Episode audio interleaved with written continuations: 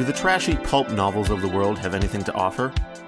Are bestsellers all they're cracked up to be? Here at Terrible Book Club, we explore whether you really can judge a book by its cover or its ridiculous synopsis. You ever passed a book and thought, ugh, who's reading this? We probably are.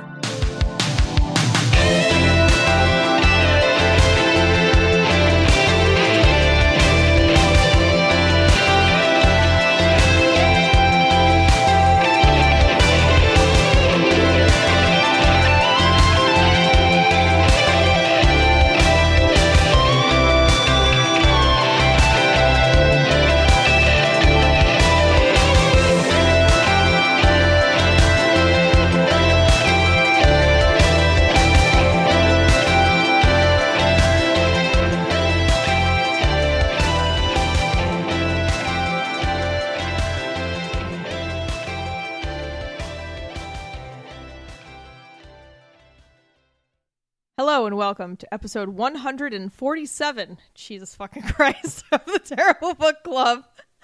I'm Paris, who can't keep it together, and this is Chris. Hi, I'm barely keeping it together here as well. And like, I mean, I understand Paris. Like, that's a big number. Yeah, I saw it in my We're brain approaching went, no. 150.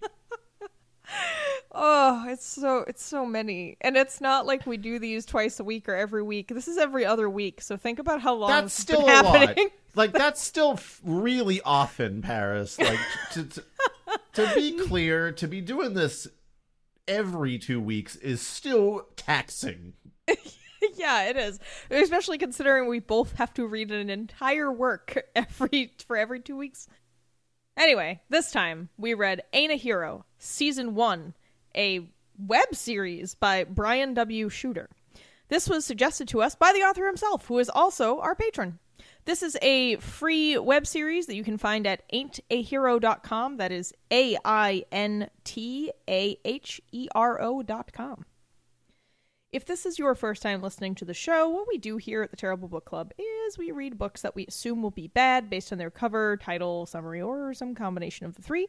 Uh, but sometimes, like today, we read books that our patrons, listeners, or friends recommend. So we typically do the opposite of what most people do when they are in a bookstore or while they're browsing the internet looking for something to read. Usually, this experiment results in a hilarious and disappointing read, but once in a while, we do actually end up liking the book. Uh, for content warnings today, just our usual barnyard language today. Nothing, nothing crazy in this one. Nothing Some, like, Yeah. violent, like RPG cartoon character violence, perhaps? Yeah, I guess that's about it. All right. Well, I'm going to read the back of the book summary. I really actually just went with the summary that's on Goodreads because there's not really an Amazon page for this from what I saw. Um, and the header on the subreddit for Ain't a Hero was a little bit too short, so I just went with the Goodreads summary. All right, fair enough. Seated in front of the television watching the news story about his brother's defeat against the Dark Lord, Bach ponders as to how it could have happened and can't believe that last bullshit attack. The ghostly visage of his brother agrees. The ghostly visage of his brother agrees. Bach gets thrown slash abducted back into the adventuring life by his now ethereal brother along with his brother's old adventuring party, whether he immediately cares for it or not. Dun, dun. All right. Uh, Chris, why don't you do the characters and setting, and then I will read the summary that you wrote of our our experience of the plot points to help everyone understand what's going on. Okay, so as you gathered, the main character, our protagonist, is Bach, and his brother, who is dead and a ghost, is Sebastian. Cute joke there, of course.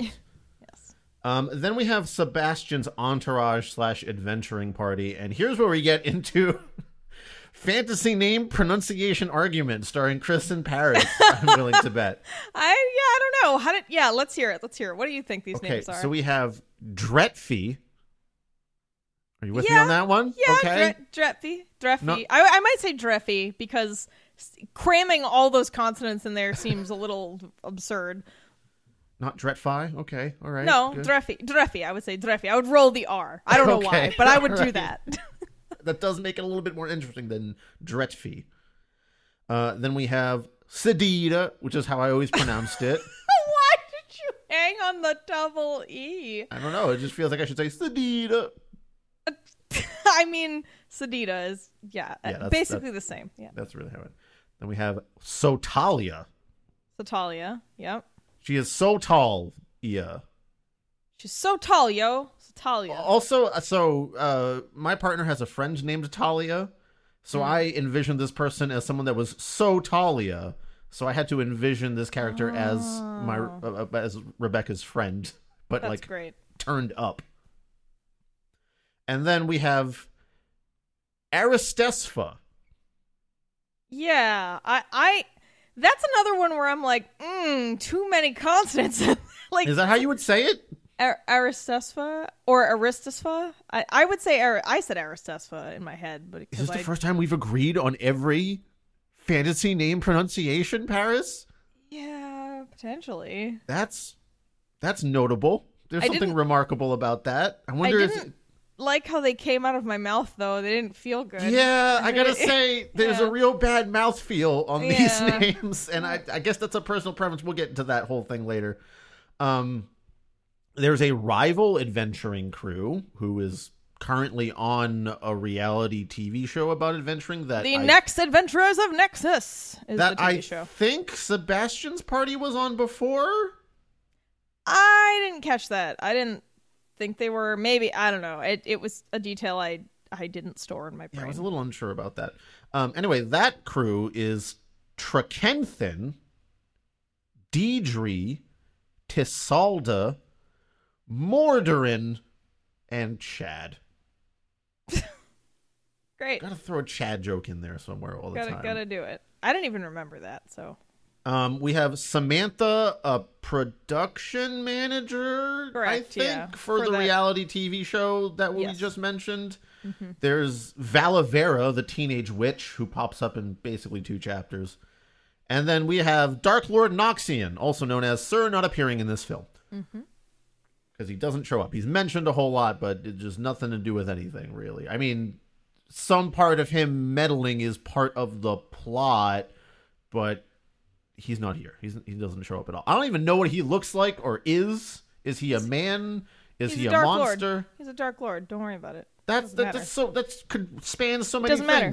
Okay, Doesn't fine. It's- all it's- moving He's on. just he's just evil evil bad guy missed. That's all. That's all. I- Amorphous. oh, okay. So amorphous so evil bad guy. the last boss of Final Fantasy IV. I get it.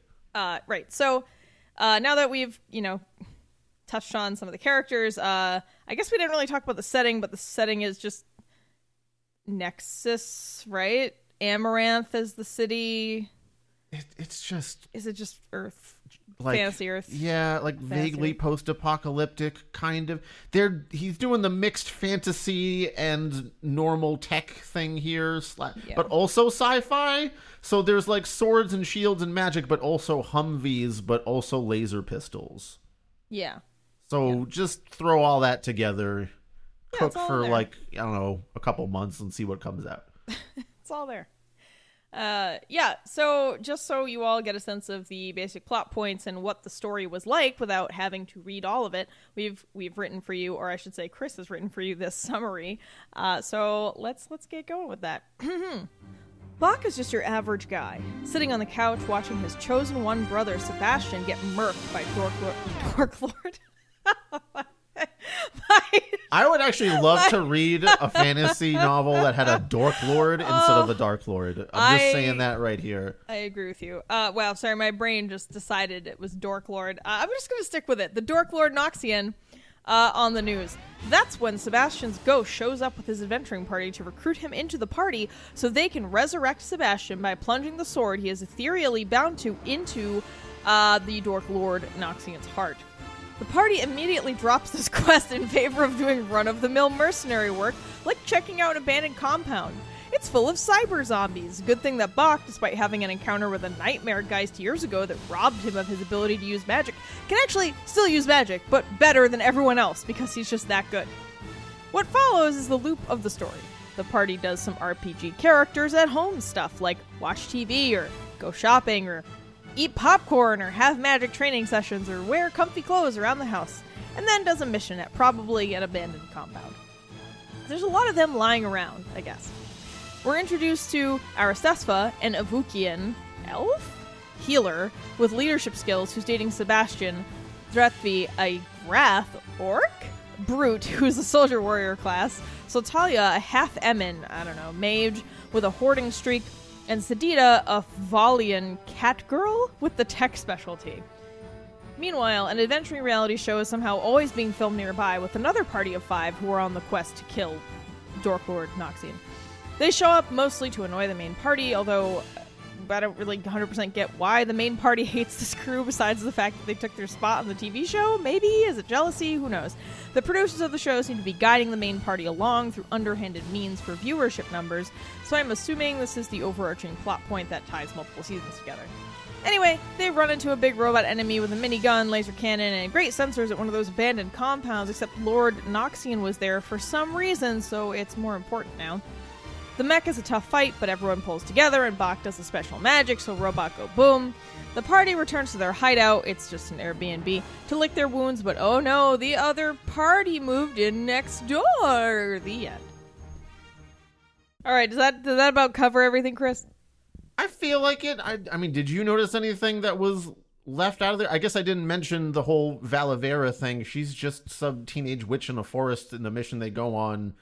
She's like kind of taken over it a little bit, but not really because she's inept, and Aristespa knows her somehow, and they they just take her back and like deposit her off with her uncle or something. Like Yeah, that's- they're like they're like distant cousins or something. I don't quite remember. It honestly didn't feel like it mattered at all, so I don't know.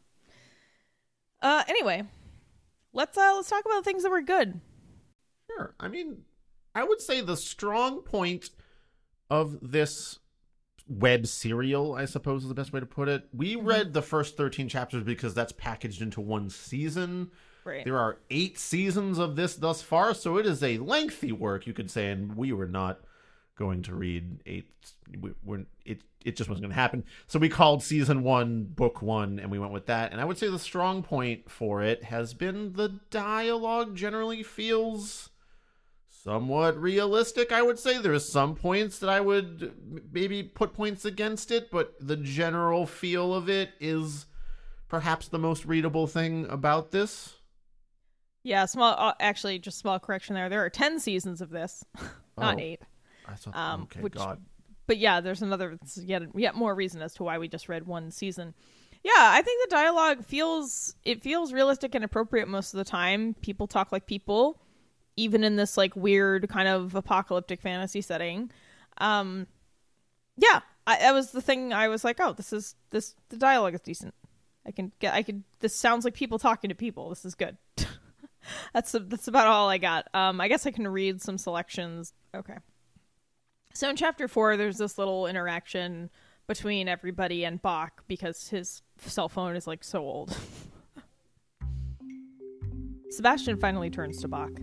As for you, Bach, I figured you could tag along with Sedita and. He lunges his head forward to stare intensely at the old flip ether phone Bach holds in his hands. Sebastian reflexively laughs at seeing the old device. Holy shit, and get you a new phone. Speaking of a fucking relic, is that the same one you had in school? Bach defensively darts his head around and quickly realizes the attention towards his old phone. Y- yeah, what about it? It still works just fine. Sebastian raises his hands up and attempts to calm Bach. Hey now, no, no judging here. I'm gonna hook you up, bro. Sedita, can you get this man a proper phone? Sedita momentarily flicks her eyes into the rearview mirror with her signature toothy grin. Will do. I saw one or two places that should carry decent phones. Talia spins completely around in her seat and peeks over the headrest at Bach. Her eyes widen and she smirks. Her hand whips out and snatches the phone right out of Bach's hand. Oh, let me see. Bach blinks at the sudden loss of his phone. Then tries to reach around the front seat after it. Sotalia slaps a hand underneath her seat and pulls a bar up. She slides her seat forward and mostly out of range of Bach's effective arm reach. I haven't. Oh, that's a typo in the text. I haven't seen one of these since graduate school. Does it have any of the good games on it? Bach settles back down and crosses his arms, accepting defeat and remembering which way Sotalia's horns point. A few. I'd like my phone back, please. Sotalia playfully sighs and rolls her eyes. Okay, here you go. Okay, yeah, that was pretty decent, I would say. Here's another part around chapter six, having to do with um, basically some medical stuff that some party members are performing on some people that they have rescued. Sotalia sits nearby, lightly applying the last strip along a middle aged man's side. The side of his chest is heavily bruised and sore. He groans and grumbles with each unintentional move that causes pain. Sotalia reaches into a belt pouch and pulls out a small vial of blue liquid. Now drink this. The man eyes the vial with suspicion and furrows his brow at Sotalia. What's it do? Sotalia quirks an eyebrow back and holds it closer to the man's face. Oh, you know, prevents you from experiencing tremendous amounts of pain when the brace strips I put on you activate and move your broken ribs away from your internal organs.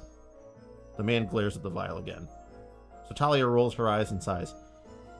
It's blue raspberry flavored if that helps, Mr. Harris. Harris twists his mouth and takes hold of the vial. Like the slushies at the convenience store? Sotalia nods. Harris twists opens the top and pours the solution into his mouth, tilting his head back. He swallows and gives a nod of approval at Sotalia. Not bad. So what's next? Sotalia grins and presses her hand on the side of Harris. This. Harris's eyes widen as the strips glow and a few ribs shift slightly underneath his skin in the strips. He checks his side gently, pokes the bruises, and lifts his intrigued expression to Sotalia.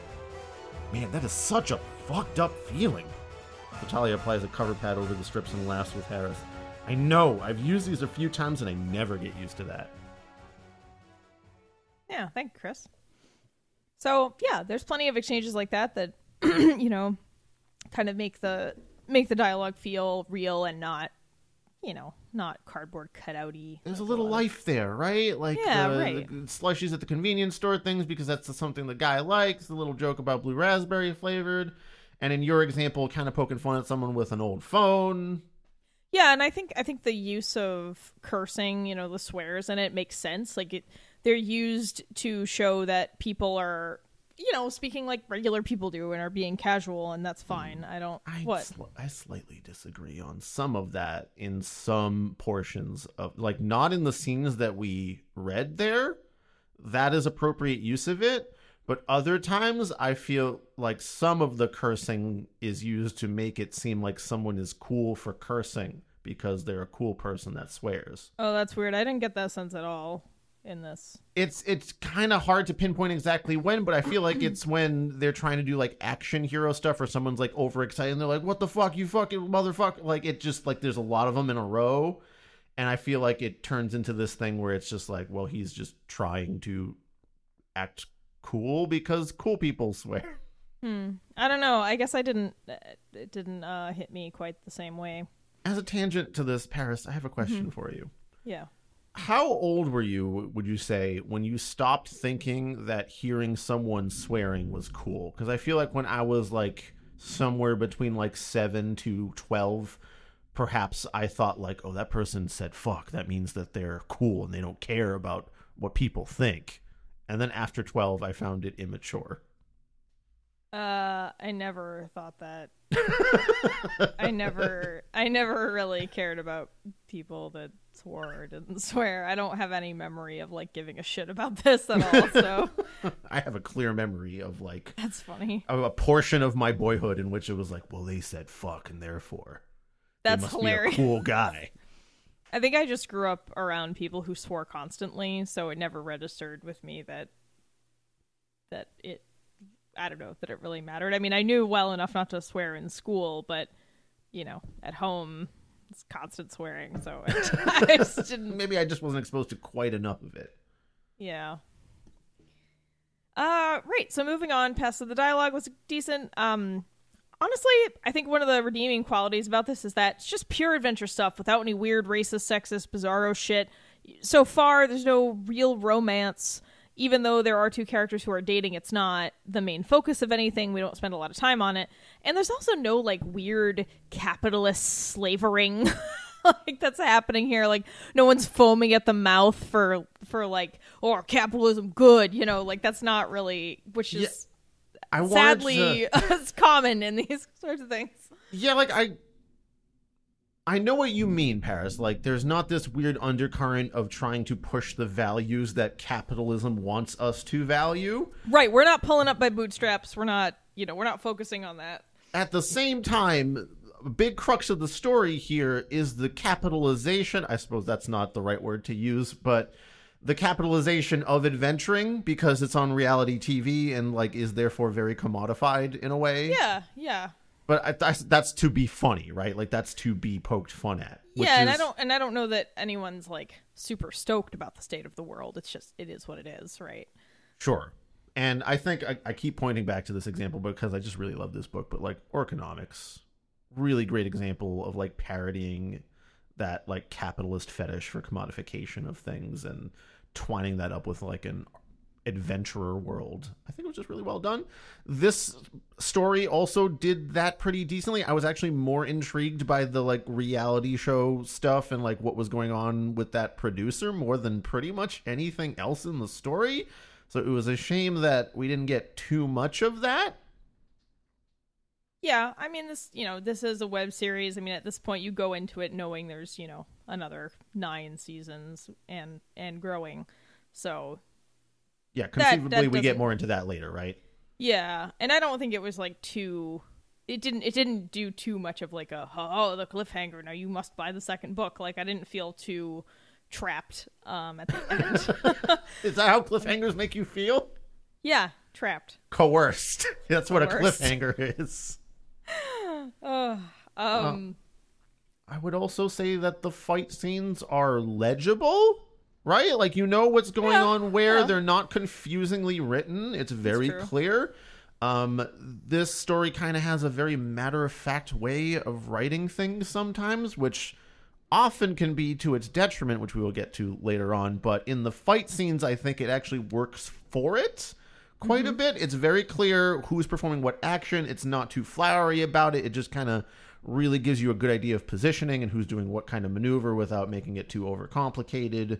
And I actually think sort of the way that um, the teamwork is set up in the combat scenes is pretty well done too.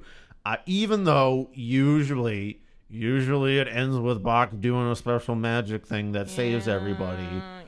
Up until that moment, it there's a good balance of why all these people are in the party, which is Yeah, sure. we, like you know for something that is explicitly i think trying to be aping this sort of rpg like specifically like video gamey slash d&d adventuring party kind of thing um it does a pretty good job of making sure all those characters have something to be doing or yeah something to do in these fight scenes.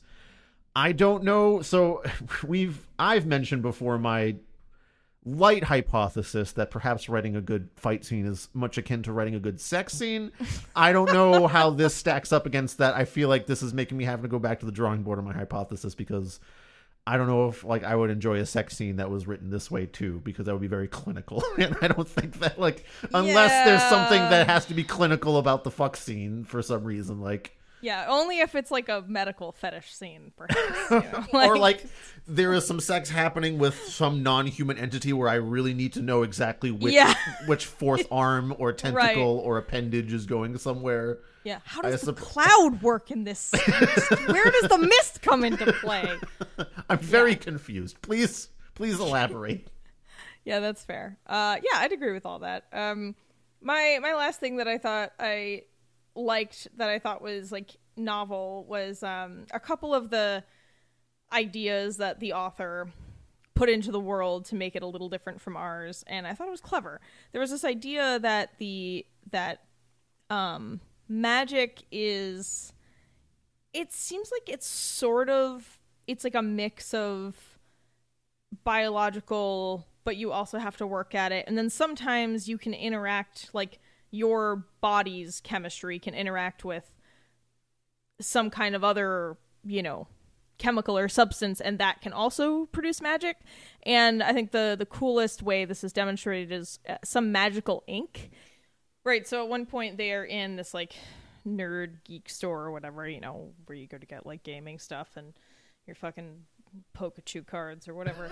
uh, and, uh, um, Bach notices that the proprietor is struggling with some magical ink he's trying to use with a spell book. And Bach is like, Oh, I just think the pH is off. Like, do you have a little lime and salt? And basically, like, fixes it so that uh, the pH is balanced and then it works better and then he like teaches the guy some other tips and tricks or whatever but i just thought the idea of balancing the chemistry of a magical ink was kind of fun. Um, and then the the like magical advanced first aid was also cool. Like the scene Chris talked about earlier with the like the rib displacement strips or whatever. Yeah, I mean, I, I agree that those are neat ideas, and I've always liked the blending of magic with scientific method, let's say, because I one thing I always have against like magic schools in any of the like video games or some fantasy series like this is it's always it's not like I need the Harry Potter classroom scene, but at the same time, I feel like there's a neglect of the sort of researcher slash scientific aspect of magicians and mages or sorcerers and what have you. So I think bringing in this element of like, oh, there's like a chemical explanation for this thing is kind of neat. Yeah, I agree. All right. Uh, do we have any other good things, or do you want to move into things that we did not like so much? Um, I think perhaps things that we did not like is it's time for that. All right, so right right at the top of the hour for the things that were bad, uh, you know, I've got I've always got to come to you with my nitpicking technical errors and oh boy howdy, surprising number of dropped words and sentences. So there are lots of missing to, the, a, like a lot of articles and like connecting words that are just that have just vanished. They have been sucked away by the Dork Lord Noxian who hates That's how he survives. That's how he gains his sentences. power. Every article that you missed is just feeding him. He's ever stronger. Yes. Um similarly a lot of dropped s's on plurals, word order issues, word confusions. We have things like silent instead of silence or home instead of hone. I mean, lo- s- several times where you have things like that happen. And then lastly, like an over attachment to the verb puzzles or puzzled or puzzle for someone just thinking about something or or being quizzical. I mean, it it comes up so often in this, you know, I don't know, 10 13 chapters, but it's not terribly long, so it really stuck out to me. Can I add crooking of the corner of the mouth to this list and mouth corners in general being Yeah, very yeah. high priority to let me know exactly where the corners of a person's mouth are? Yeah. Um and so similar this is it flows naturally from that point. We've got a lot of like awkward descriptions. So like Chris just said, everyone is always pulling or drawing their smiles or facial expressions. Um this this one really this example really got me.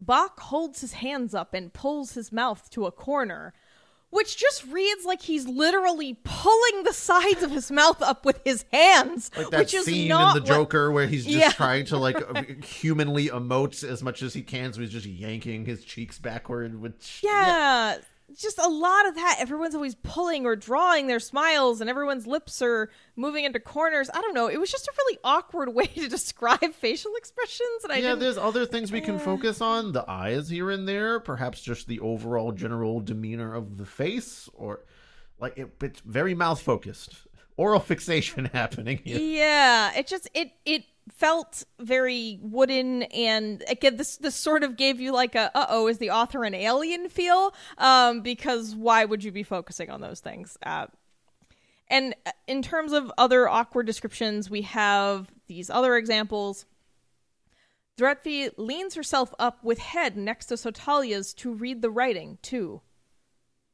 So What? that with head there is, I I I get that he's trying to say he's Dretfi is putting her head next to Sotalia's. But Leans herself up with head. leans herself up with head. Okay, so a couple of things could be happening here. It's a very head forward sort of lean where like your the head is leaning or somehow the head is dragging the rest of the body along. Yeah. There's also perhaps the Dretfi is receiving head as this is happening, which, as far as I know from the context, wasn't the case here. But oh, like, oh god. I don't. I mean, like the the with head there is is very awkward. You could actually just drop that entirely, and it would be better. or even the leans herself up part it, that construction is very strange and it it leads to the reader then being confused about what the sentence is saying Right, rather 'cause than enjoying. is is like a side to side thing, right? And if I, I think Dretfi was on a couch and sitting up was what was happening here, which is dude, I have no different idea. from a lean. Would, okay, Paris, would you ever con- would you ever consider a vertical motion a lean? What? No, Chris. That no, and that's also not what was happening. they were. I think. I think they were either sitting on a couch together, and she she just wanted to like nudge over so she could see the writing, or they were standing near each other and they wanted. She just wanted to get close to see the writing. But I don't know. It Oh, it's so very it's the, it's the up that confused me. I thought there was a physical up direction instead of yeah, like this is what I mean. The whole thing side- needs to be Yes. thrown in the garbage. It so doesn't make so sense. it's like you're sidling up on someone. That kind of up, not Yeah, physical. Okay, yes. So Why you can see why wouldn't it just say why wouldn't it just say Dretfi leans against Natalia to read the writing? I don't know. That's That all they're trying simpler. to say. Uh here's another one. He tries to catch a glimpse of Aristespa's face as she properly walks to a chair across from Bach. There there's a lot of this th- properly used this adverb several times to describe people walking or sitting prop it's like I don't that doesn't make s- why It's supposed to be like poshness. I Like don't as think if someone so. is ve- I, that's No. what I think it's supposed to be is like very good posture or something. And then there's well, then there's this great this great one. Sedita finishes crewing down a large piece of jerky and taps Sotalia on the shoulder laughs. what? You ever get tapped on your shoulder laughs, Paris? You know, that key part of the human body. Yeah, what about crewing down a large piece of jerky? Mmm, crewing. Really, you're just rowing, just Uh, I rowing mean, with ten you- other like, people. there's You're- some jerkies out Paris, there are some jerkies out there that really do feel like I need a whole team to just get them chewed up. Mm. Fair I mean, enough. you probably maybe. actually haven't had jerky in I don't know decades. So Yeah, a very long time. Yeah, so again, so you just have a lot of these little mistakes that are so constant that it really takes you out of the story. So and it's not like any of these things are a death sentence, right? These could all be fixed with an editor, like pretty easily. You just just need another set of eyes on this thing. and I And that's- guess we can cross our fingers that in ten seasons this did improve. yeah, I guess I guess we don't know. Uh, we've also got some uh, uh, we've got un- unnecessary lingering uh, where we we're uh, we're idling on little details that don't matter over by the uh, ten yard line. Uh, it seems like player thinks this is a screenplay instead of a novel. Um, red flag. Boy, oh boy, Paris, this is the fundamental problem I have with this. This is the absolute crucible by which I was cast into to try to come. Paris, let me ask you something. We Yes. didn't. We took a break before we read this. Mm-hmm. I had an Ain't a Hero tab open on my phone for months. yeah, I did too on my computer. for months because it was stuff like this made it a slog to want to get through. I had this open like I was like when I went to Scotland for a week, I was oh like God, I yeah, can that was a while ago. I can I can read this like on the plane. I have 6 hours each way. I got to do something over there. I would get through like four paragraphs and then they were talking about the specific shirt someone was wearing and what color it was which at, fine the first time you're setting the scene but like on the fifth or sixth time you're setting the scene with how comfy they are in their shorts and tank tops that were blue and or whatever like i mm, Chris, and then you were like, you were like, you know what? I have, I'm literally trapped on a, a, a flying metal tube. I have nothing else to do. You know what I'm gonna do? I'm gonna look out the window.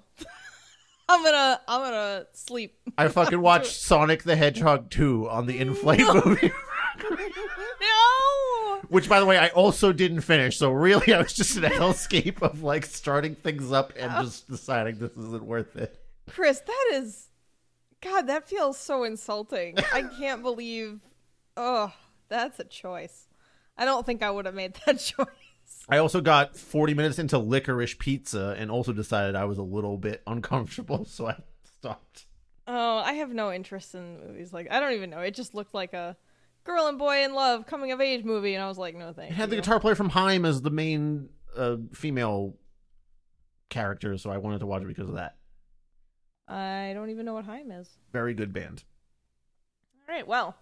Anyway, returning to the unnecessary lingering. Yes. So unnecessary lingering is where where you have an author just hanging out on these little details that do not fucking matter. And to be clear, so people don't erupt in foamy, frothy fury at us, it's it's great actually when when an author lingers on tiny details that matter to the plot that that make the plot or even just set a scene or like an Right. emotional subtext. Right. Yeah, that's great. But this is not what we're talking about here. We have instead things like this. Bach watches Dretfi step through the doorway and close the door. He stands up from the bed and moves over to the clothes stack. He sorts through the pile until he finds a shirt, peels off his old shirt, and works into the clean shirt. Bach resumes a seat on the bed. After a few minutes of idle but deep thoughts, he plays around with the settings of the alarm clock, trying to get it set up for tomorrow. Just that. What in God's 30 name times. could this pre- What in God's name could this add that he put on the shirt from the clothes pile and then he sat there with deep but idle thoughts? Why aren't we getting those deep but idle thoughts? Like what is Right, happening in yeah. there? Yeah, and it would be and it would be more meaningful if we were in his internal monologue hearing those deep but idle thoughts while he was futzing with the alarm clock and like talking about how oh I don't like I guess when I'm done setting up this alarm clock that means I really have to think about tomorrow like anything like that would have worked but you're not you're not connecting anything you're just telling us about these things that don't This is just a, like a chores scene or something. Yeah. You know what else really struggled with this? That um, that oh, that like Pokemon book. What was that called? Emblem Unity. Yeah, that one. And I mean, we've read a few things that have that have kind of had this problem. So I guess the whole point is like, if this isn't a screenplay, you don't need to tell us where every character is, what they're wearing, these little mundane things. And I know that this is supposed to be like a slice of life, but I still just don't think I need to hear about every door opening and every like piece of pie being sliced or whatever. So I know? think this is done in the name of realism. Like, oh, it's so realistic. We're getting into the reality with all these small mm. details. But like another scene that pops up here is this fucking painstaking popcorn d- like oh, distribution scene that happens where they're just chilling out watching TV and it makes sure to tell you who got how much popcorn in what mm-hmm. bowl and what the toppings were and who handed it to them and where they put the bowl. And it's not like anyone has there's no emotional weight to the popcorn having. It's not like anyone like Bach is having a thought about like wow this team is so tight knit and they can enjoy like a movie together. And or the the salt of this popcorn reminds me of the salty shores by which I was raised upon or my old popcorn master once taught me how to pop popcorn in the best like nothing there to like add the weight to this. And this is detail work is good when there's a reason for us to be looking at that detail. There's we had a brief little chat about this before we started paris but yeah. the writer's duty is to point your focus at things that have relevance to the plot or the emotional subtext that you're trying to paint here and you can do that with all this like you- i'm not saying never talk about popcorn or like you know an adventuring party hanging out or anything but you need to be pulling details and th- subtext out of these things that you need to be thinking about to make us care about why that's happening. So, for example, Paris, I can see you on screen here because we're on our video chat here as we're talking.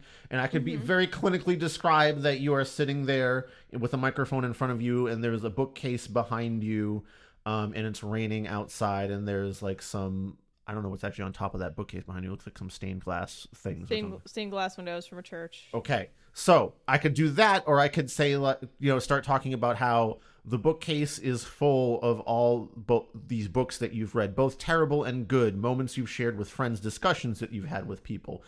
The rain outside reminds you of, I don't know, some time that you it was raining before that has some emotional weight for you.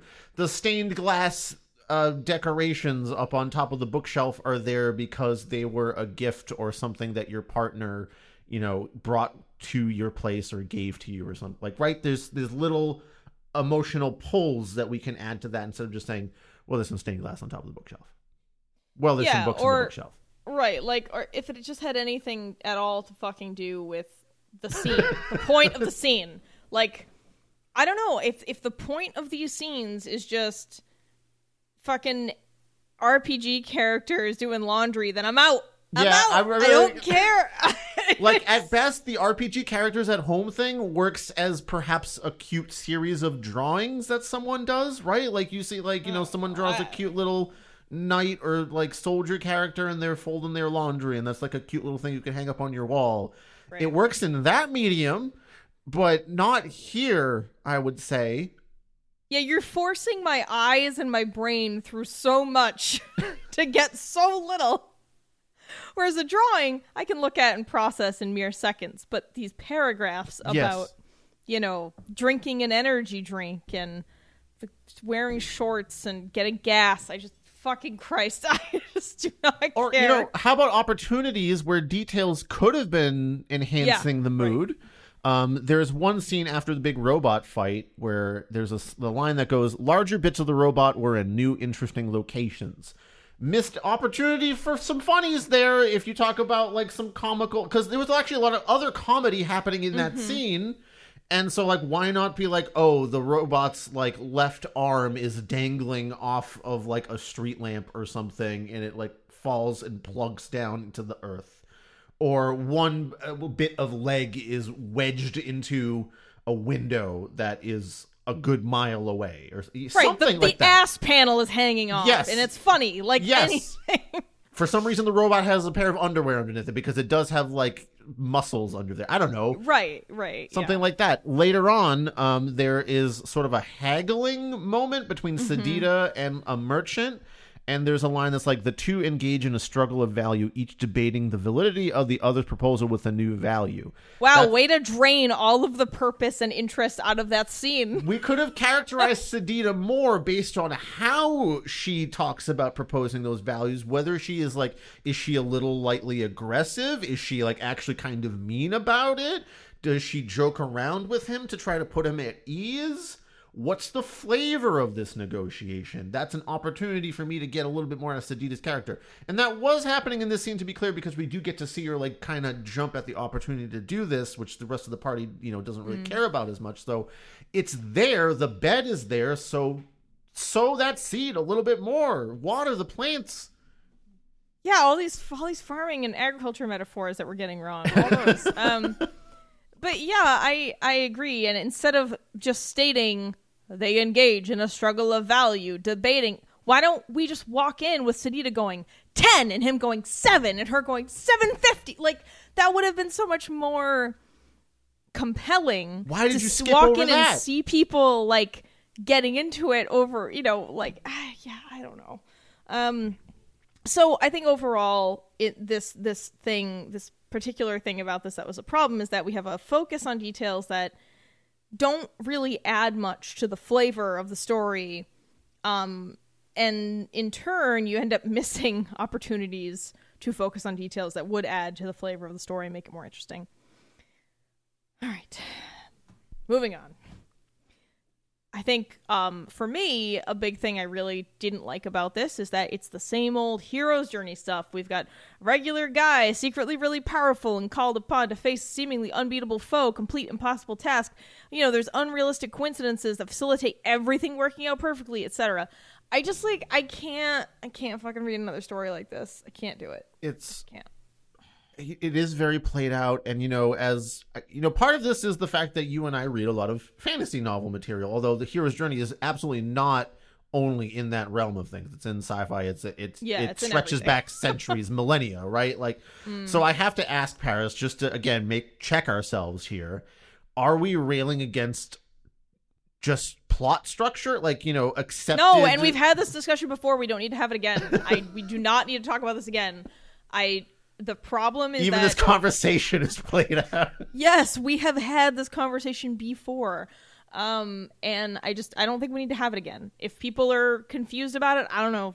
Fucking too bad. I just I think I mean the I can sum it up as the hero's journey is extremely predictable and I find predictable things boring. I know some people find them comforting, but they are a fucking bore to me. I do not need to waste my time reading a story that I know the ending of.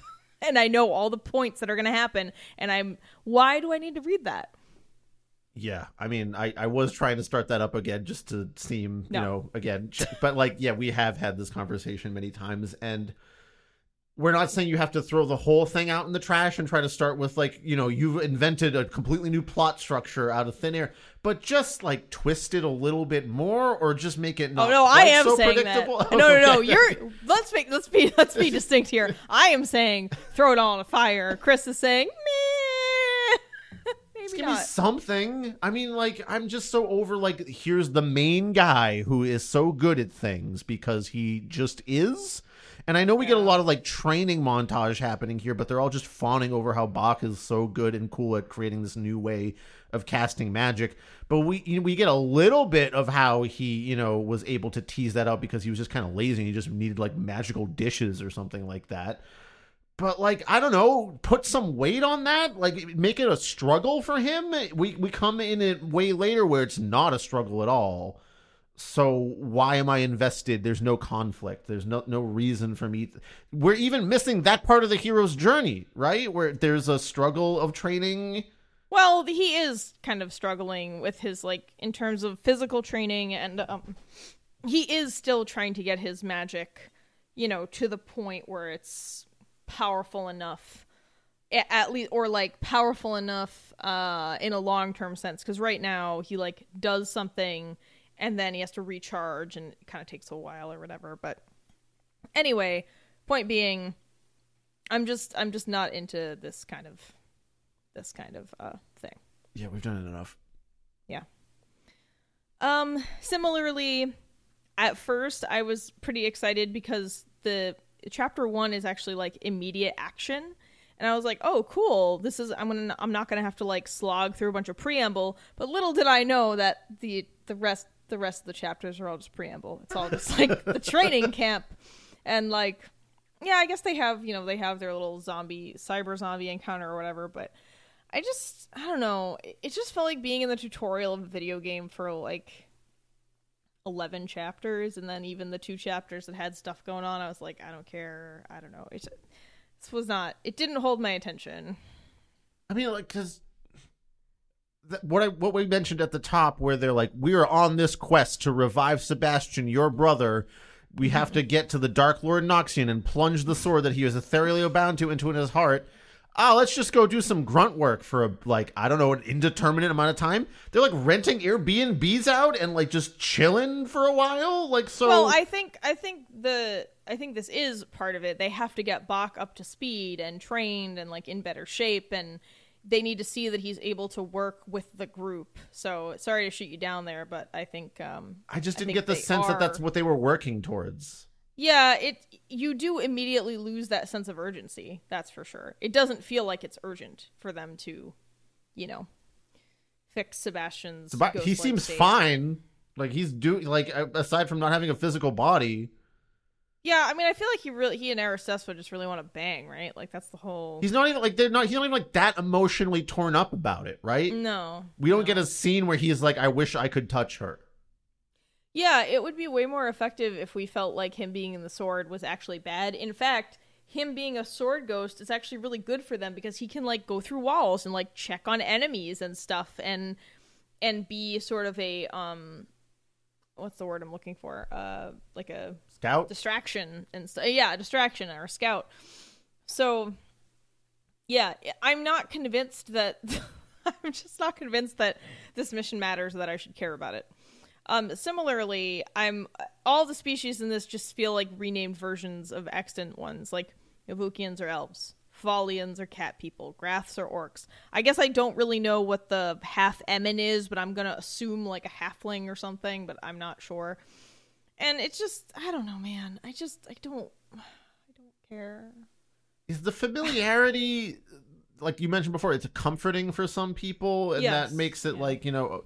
again, I think there's this cutesy aspect of RPG characters at home being sort of a major draw of this thing because at I mentioned the subreddit before, and at the top of the subreddit, it specifically builds itself as like a slight, like taking cues from slice of life animes.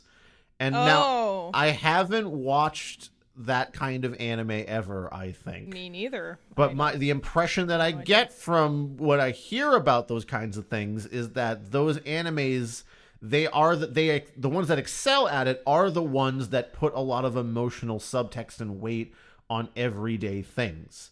Like hmm. that action of putting on a shirt, perhaps it was like your bro- older brother's shirt and he died or he moved away or something, or you know, this pizza that you're making is an old pizza recipe passed down from you through generations, and if you don't make it right for the governor that's coming through, you won't be able to keep your pizza business going. You know, like there's all these like tangled things that make these little tiny casual moments more weighty, and Right. that's just not happening here.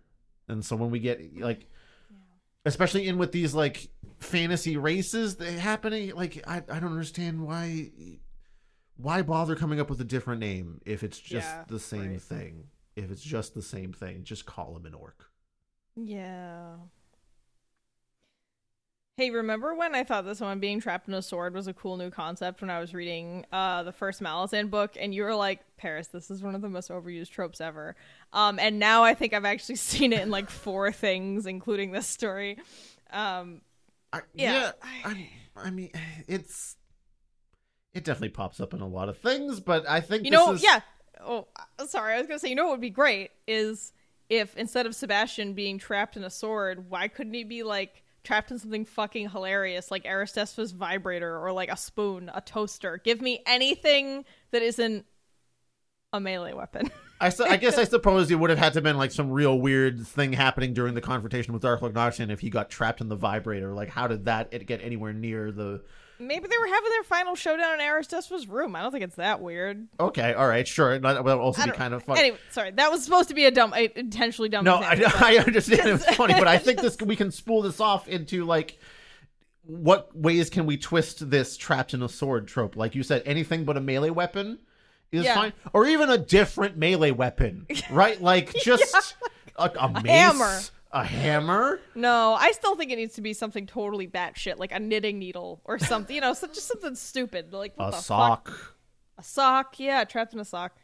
How about Trapped in a even sock? like what if it instead of being trapped and I know this wouldn't work for Sebastian's thing in particular, I'm just talking about different ways we can twist this trope.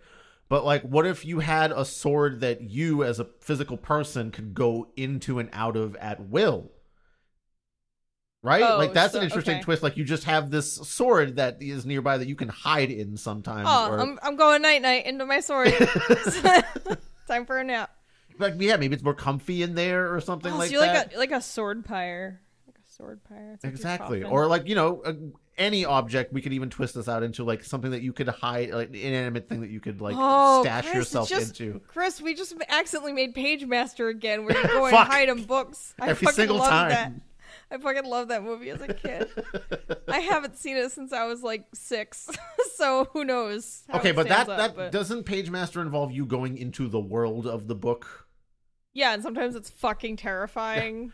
For me, this is just like you're just in the object, like you're still in our world, and you Oh, can, I guess, chilling. see out of the book or sword or vibrator or whatever you're trapped in. Oh, but that's great.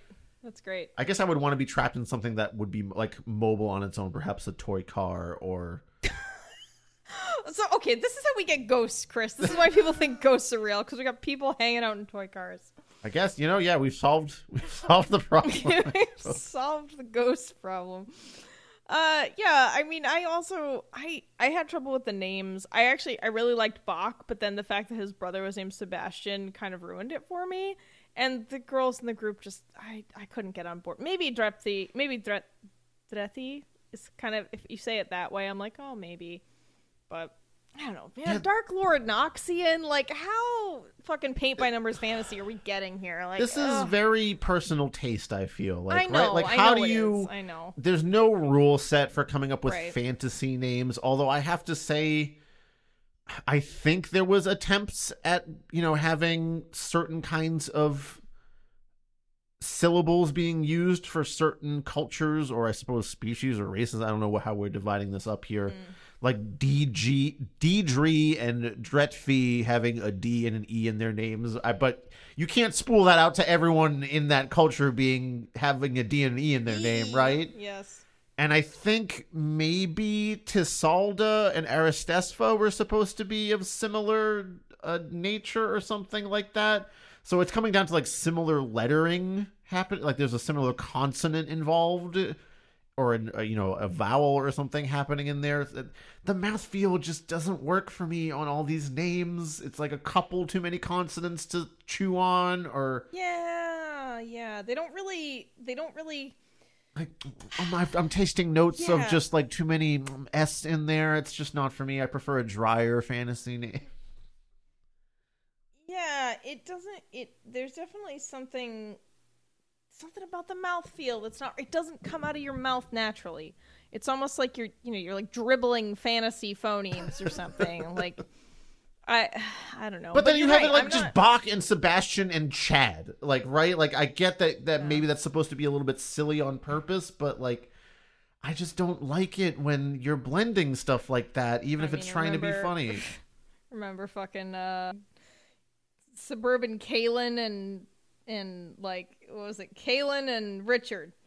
Kawan and Richard. And then and then uh Dark Lord like Rawl or what fuck I don't remember but they also had that like classic normal name weird name thing and it just didn't Yes. really work. It was kind of uh, it just doesn't sit right I don't think we have any advice here though, right? Like you like Well, I think just experiment with the words coming out of your fucking mouth and have some other people also say them and then decide if they feel weird. like it's- maybe they didn't feel weird for all the people that maybe.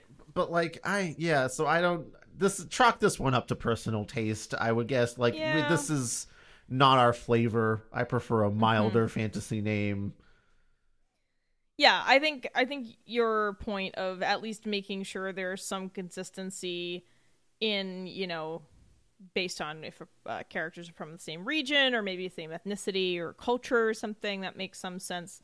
But it's pretty difficult to, you know, create your own naming conventions that feel real um, in something that's totally made up. It is difficult. Not saying it's easy, but that is something that always sticks with me in books. Uh, the last couple things just have sort of some weird shit that stuck with me. These are just sort of it's just a, sort of a grab bag of weird things that kind of made me go, I don't know. There is a line where it says, "Damn, there's a whore somewhere pissed at her makeup being stolen." And I mean, I guess if you want that character to be like a mean girl, sure, but can we not? And especially since that character never displays that sort of behavior again.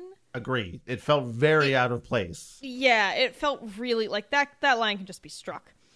The public humiliation strip and hose down of an 18 year old at the end was pretty creepy, Chris. I Yeah, I, I, my eyebrows that. raised at that moment. I think that like there's like this joke trope I've seen before of like you know demanding like like putting someone in a scenario where you get to say now strip and that's supposed to be like oh oh no I have to be naked it's fine uh, how Yeah, awkward but when you have a bunch, when you have a bunch of like 30 something year old characters saying now strip to an 18 year old girl. You know, and I get that she, because she was filthy and because she was in the forest for like weeks at a time, but like that, just like using it that way, you could have just made a joke about how she smelled really bad. And like, you need to get in that fucking shower right now, or like, Yeah, I just thought the way that, and again, I, I do want to specify that it didn't do any, you know, we didn't get any sort of gratuitous details or anything like that. It Yes. wasn't pornographic no, at all. I don't, I don't not at want to make anyone It's think literally that, just. but I think it was just the fact that there was strip period and that's it in that very declarative fashion was just a little bit. well, and they all kind of focused on like, oh, it really ma- made her learn her lesson. And sorry, we should probably explain a little bit here that like teenage witch v- v- v- what the fuck was her name? Valavera, which does Aloe kind of sound like something vera. you find at in the. CVS, like in the skincare. Yeah, aloe vera. It's Vaseline and aloe vera. If I use some right now. I'm pretty sunburned. Oh yeah, you did get sunburned. Um, so anyway, Al- aloe vera, the teenage witch, she's like she went off and like joined a cult instead of sticking to school, and she thought she could learn these cool powers from this cult, but of course the cult just like abandons her, and then she's in the woods trying to like get her Paris, h- craft. how much do you have to suck for the cult to abandon you? Yeah, that's a great fucking question. For the cult that needs members to indoctrinate to be like, "F- not this one. Like, Yeah, no thanks. Uh, so anyway, she's by herself, trying to develop her powers, and you know the group comes upon her. Uh, of course, then they explain, you know, it was actually this whole overarching plan by her parents to to just hope that they would end up hiring the team with was it Aristespa was like her relative or something? Yes. you know anyway that that whole part doesn't really whatever. So they they figure out the disturbance is actually her and you know they take her down a peg and they're like oh you've been living in the jungle. Like you're so gross. You can't get in the car until you're at least hosed down right was the whole thing mm-hmm. but yeah just the I don't know, I just thought it was weird that they were like strip Yeah. like, why wouldn't you just say, here, wash off, we'll all turn around? But instead, all the women still watch her do it, which I thought was fucking weird. Like, they made a, like, the author made a point to say that the, the male characters kind of turn around and go away. But it's like, why? I just, I, oh man, this whole thing with aloe vera, the teenage witch, just didn't feel like it fit in with anything. So, just mild sidebar here. This character specifically was the one where I felt like her cursing was put in there to make her feel Oh. like trying to be extra cool. And maybe that's her character too. And I just wasn't picking up on that. But like a lot of her dialogue in particular, especially when they were like, you know, uh, she was trying to be scary at them. And then like Bach was setting the forest fire. The way she talked was not in line with the quality of the dialogue previously, let's say, be- because Well, of I her mean- cursing.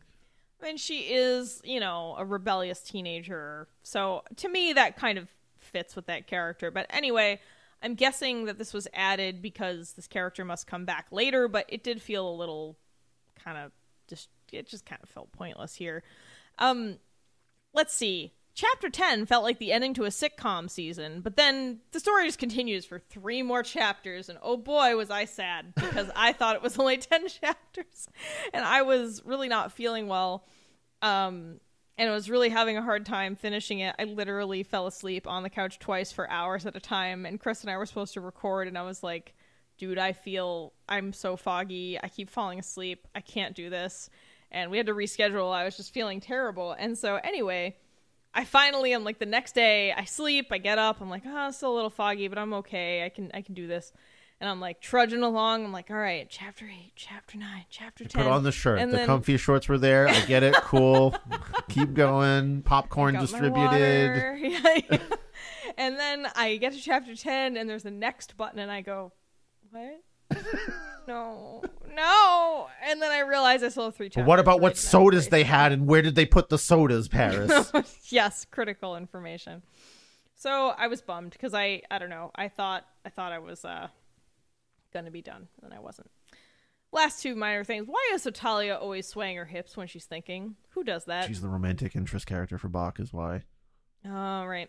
Lastly, black tea with a shot of thick coffee. What is thick coffee? coffee thick be coffee? thick. It's uh, my kind of. Co- I like my women like I like my coffee thick.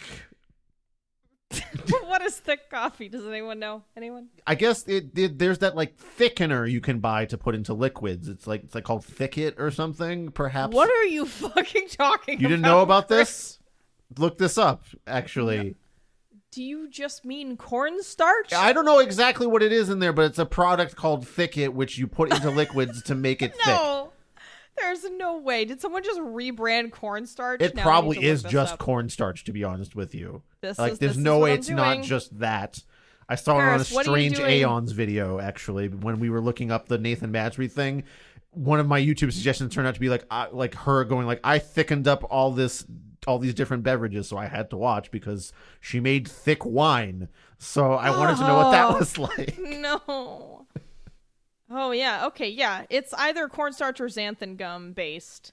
I guess this Thick-It particularly is made to help people who have a condition where they can't swallow. I don't know why making it thicker would help. I am very confused. I'm sure there's a, a good reason for that, and the people that have this issue are very happy that this exists.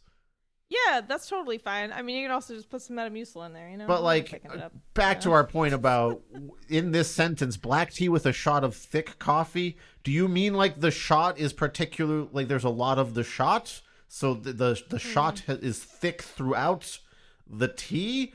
Also, can can I say, having made cough tea accidentally many times, Oh, it ain't nice. no, cough tea is a curse. Cough tea sucks. Oh, the only good form of cough tea is uh is chai with espresso in it. That's great, but that's a very But just like your plain tea. old like uh, English breakfast that you accidentally put Ugh. through the co- like you know coffee grounds or something. God, I've done that too. It's the fucking worst. It's heinous. It's like, and the worst thing about it is like the flavors don't combine. They're No. just fighting for supremacy in your mouth, and it's And even as like a caffeine addict, like someone that is totally willing to drink, I have drank three day old coffee, oh, Paris, Oh, Chris, that's just for, for just for the drugs in it. Chris, do you understand the the timeline of bacteria? Do you do we need to It's over coffee. It's fine. Yeah, but you had your mouth on it. Whatever. I'm fine. There's I'm sitting here. I'm sitting here right now doing a okay. My point being is that even a fiend such as I cannot stand the cough tea. Are you perhaps a caffeine? Yes, Oh. indeed I am. All right, I, I should. I'm probably gonna go to jail for that. Oh God. Here they come, Paris. oh Quick, can we fix no! it? You can't take. Um. Okay, so for can yeah. we What do, you, fix what do you it? think, Chris? Yeah. Can we fix it? Um, I I just need a lot more seasoning on this. A lot more seasoning on this. The matter of fact, the matter of fact prose rarely tosses me a simile or a metaphor or some kind of description I can sink my teeth into. Barely a scrap of nuanced description to be had.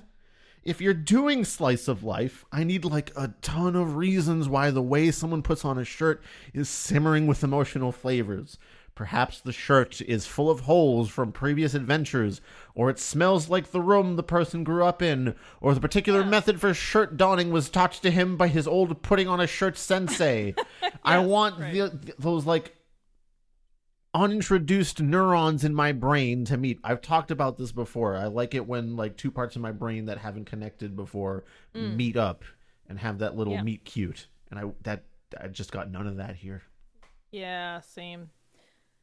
Yeah. Uh, for me, this is this is just. I mean, another one that's not for me though. I think you know I'm starting in a place where this is already not for me on a few different levels. You know, I'm not into slice of life anime. I'm not into web series. I'm not into hero's journey RPG stuff. So yeah, I mean, I- I'm just beyond tired of paint by number heroes journey stories because they are predictable, and predictability just isn't fun for me. I recognize that other people find it comforting, but to me, it's a, it's a chore. In terms of flavor, if this had more of a Mad Max sauce on it and less of like the cartoon anime glaze, I think I'd be more into it. Uh, in terms of substance and plot, I think I just don't really like slice of life stuff, honestly. I do not give a shit about someone changing their shirt and sitting on a bed, or the order and toppings of popcorn buckets. This is just extremely uninteresting to me, but my best guess is that some people must feel this makes a story and its characters more relatable. Like, oh, hey, I eat popcorn and also change my shirt and sit on bed, so go main character guy, or something. But that just doesn't work for me.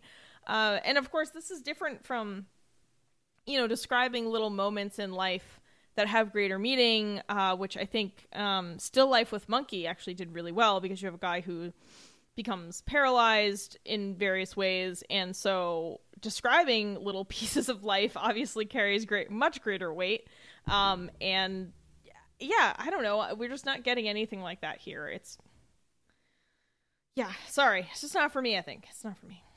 Thank you to our patrons Dari, Greg, Veronica, Will, D, Jared, Arant, Senya, Jakub, Lycoris, Elliot, Kieran, Martin, Luchek, Miri, Yanka, David, Anya, Patricia, Austin, Donnie, Crimson Paladin, Beast with the Least, Scott H., Robin, Laxtodes, Of the Void, the Taco Eating Unicorn, Last Man on Earth 01, Funny Robot with Antennas, Hobby Boy 93, Selena, and our Ko-fi donor Kiwi thing. Special thanks to Brian for submitting Ain't a Hero for us to read. Uh, thank you for your long-standing patronage and just being generally communicative with us and interacting. And we hope our review was helpful. Um, extra special thank you this episode to Beast with the Least of the Void, the Taco Eating Unicorn, and Perry for taking a bunch of old terrible books off our hands so I didn't have to move them to my new apartment or to Chris's house. And thank you to Chris for taking the bulk of the Sword of Truth collection. I had to rescue them. I don't, th- I you know, I'm loath to say we're gonna read those anytime soon because boy, is the page count just too high for us at this point. But I just couldn't. I just wanted to have them in case, and I felt like Teriblo asked me to do it that day. Actually, when I took them, a, a bunch of mm. good things happened. And I feel like I was blessed by our Dark Lord for that. True. it's So I, I'm just, I, I wanted to have them on hand in case. Don't expect them to come up anytime soon, though. Like it's a very special occasion where that will happen. Yeah, I could see some kind of like, I don't know, ten year anniversary bust bust one out or something. But um, on that note, please continue to relieve me of books and contact us if you want free terrible books shipped to you again for free. Free books shipped to you for free, please. I'm begging you. My bookshelf is so sick. Please, God. So my uh, yeah, my bookshelf has more books on it now. It is full. It is it is twice or thrice stuffed in many of the cubes. It it needs room to breathe. Please help my sick bookshelf. Seriously, we've we've sent boxes of books to people for free. I get discounted shipping. Uh, so it's really not a lift for us to spend a few bucks to send you a bunch of books that we really don't want in our homes, especially mine, because I have too many books. You know what? Why don't I just say some of the books that are available since Oh. I, I have this picture? Oh yeah, go right go right ahead. You too can be the owner of such works like Do What Matters Most, The Book of Adonatology, Oh Lord God, Iffy no, that- Race, Killer Chef, Dark Star, The Haunted Vagina, Flashback by Dan Simmons, Ho Tactics. You could get Ho Tactics, you could have Swamplandia, you could have Final Fantasy VII on the way to a smile, you could have Museum of the Living Dead, you could have Emblem Unity, or Pinkle Jinxed, or The Wild Big Book of Fabulous Fun Filled Celebrations and Holiday Crafts. That was a long title. There's Murder Gone Awry. There's the Maze book.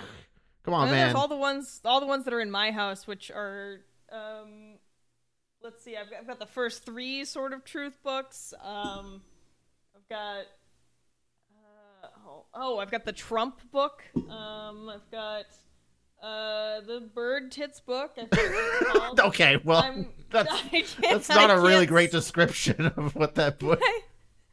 my eyesight's so bad that I can only distinguish them by like their general shape and color and pattern, and so I'm struggling a little bit. To be clear, if you asked for the Bird Tits book, it's probably not what you're thinking. If you haven't listened to the episode Audubon's was- Watch, Yeah, it was Audubon's watch. Thank you. It, it came to it came back to me. uh, God. all right, Paris, we've made it through yet another hero's journey. Um, are you are you changed? Are you leveled up? Powered up? How are you feeling?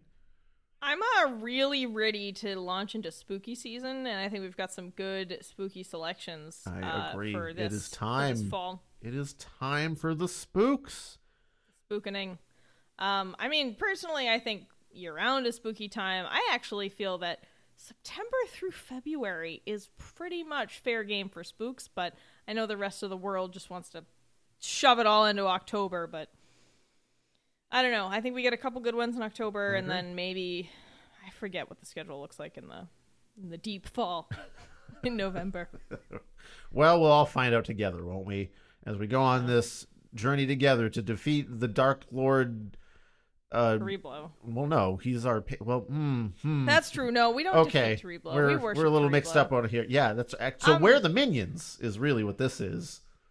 Oh my god. We're the two comedic relief henchmen is what this is, Paris. Oh God, we're like fucking zip and zap. Jesus Christ. I think it's Vip and Vap Oh. if you're thinking disenchantment. Oh, Vip and Vap. No, wait. What? What are the other ones? No, who are we, Chris? Who are we? what's the What's the one? Uh, oh, Pain and Panic. oh, that's completely different.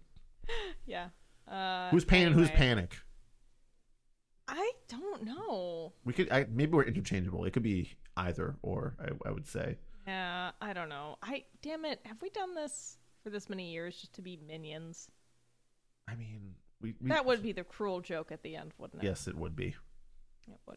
Well, here we are Well. s- signing off for our Dark Lord once again. Bye, All right. Well, bye, Paris. what? I I need to go to bed. Uh, farewell. Goodbye, Chris. Thank you for listening to another episode of Terrible Book Club. Terrible Book Club is an independent podcast produced by your hosts, Paris and Chris.